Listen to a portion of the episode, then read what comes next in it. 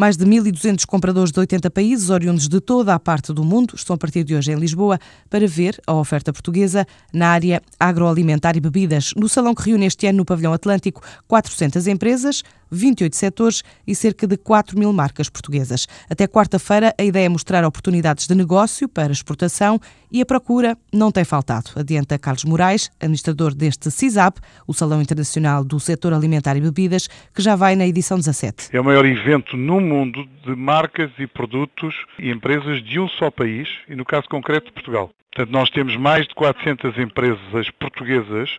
Nós, neste momento, recusamos 75 expositores. Estamos a recusar aumentos de espaço e já temos mais de 1.200 compradores que vêm de 84 países dos cinco continentes. É muito feio, mas na prática, desde, desde Sograp, a Veleda, desde Unicer, Sagros, desde Delta, desde todas as empresas do, do, pescado, desde Rui Costa e Souza do Bacalhau, Ribeiro Alves, das Caves Primor, da Nobre, da Sapropor, Conservas Ramírez, a, a Cofaco, enfim, todas as marcas. 20 a 30% do setor está representado no salão, garante o organizador, e já tem um peso representativo nas exportações portuguesas. Este mercado representa para as exportações, portanto, temos ali o setor de mais 7 mil milhões de euros que estão ali as empresas que faturam e cerca de 20 a 30% de toda essa atividade portuguesa que passa pela exportação passa toda pelo evento, pelo CISAP qualquer grande empresa internacional eh, exporta 75% do seu volume de negócios. Portanto, as empresas portuguesas, para serem líderes no mercado internacional, têm que se posicionar nessa dimensão. Entre as novidades deste ano está a vinda a Portugal de empresários do Irão e de outros destinos asiáticos, bem como da África e Brasil,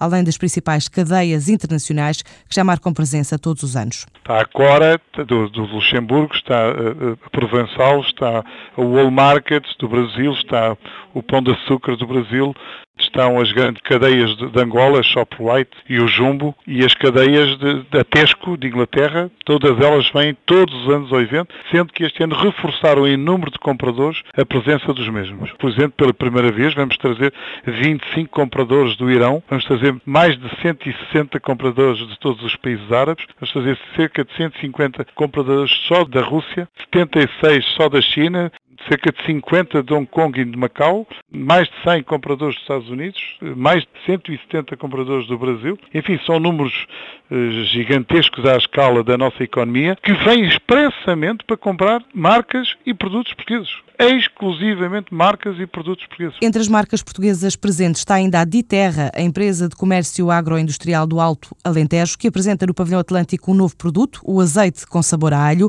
e outros produtos gourmet.